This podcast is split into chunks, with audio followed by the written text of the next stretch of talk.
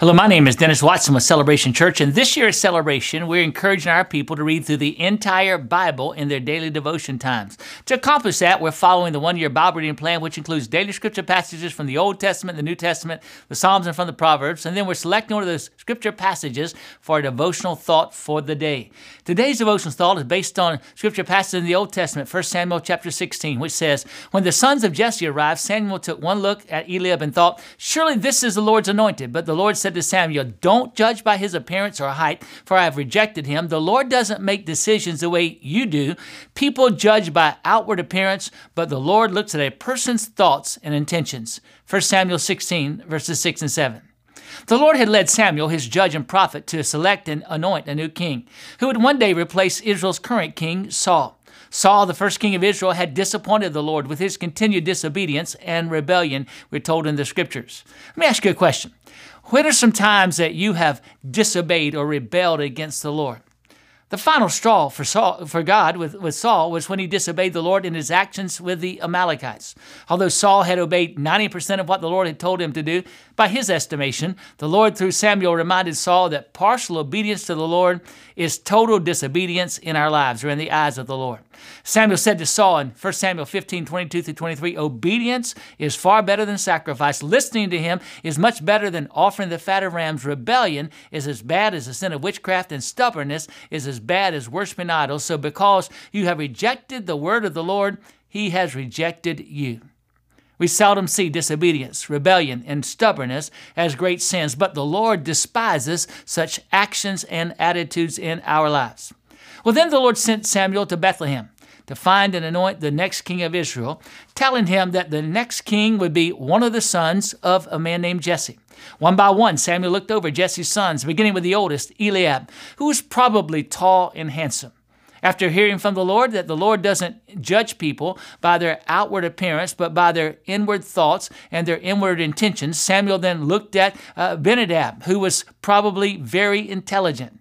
Then he met Shema, one of Jesse's other sons, and four other sons of Jesse's. Probably all of them were tall and strong and obviously intelligent, but Samuel said to Jesse in 1 Samuel 16, verses 6 to 11, The Lord has not chosen any of these. Are these all the sons you have? Then Jesse told Samuel about his youngest son named David, who was tending the sheep in the pastures. And when David arrived, the Lord said to Samuel, This is the one, anoint him. Let me ask a second question. What was the Lord looking for in the next king of Israel? And what is the Lord looking for in our lives?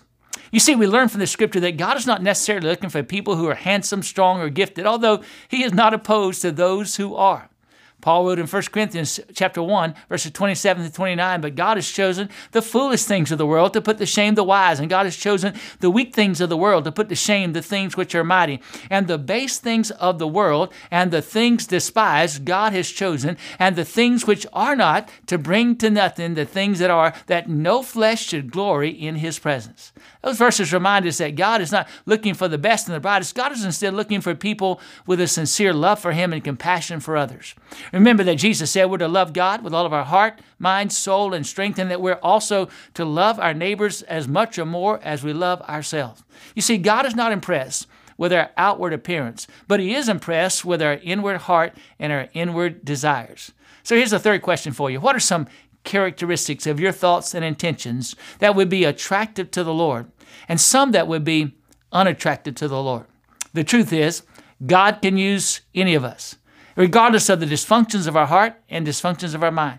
However, he primarily uses men, women, and teens of integrity, men, women, teens who have passion and compassion, who love him more than they love themselves. God can use David. He, he, if God can use David, he can use you and me.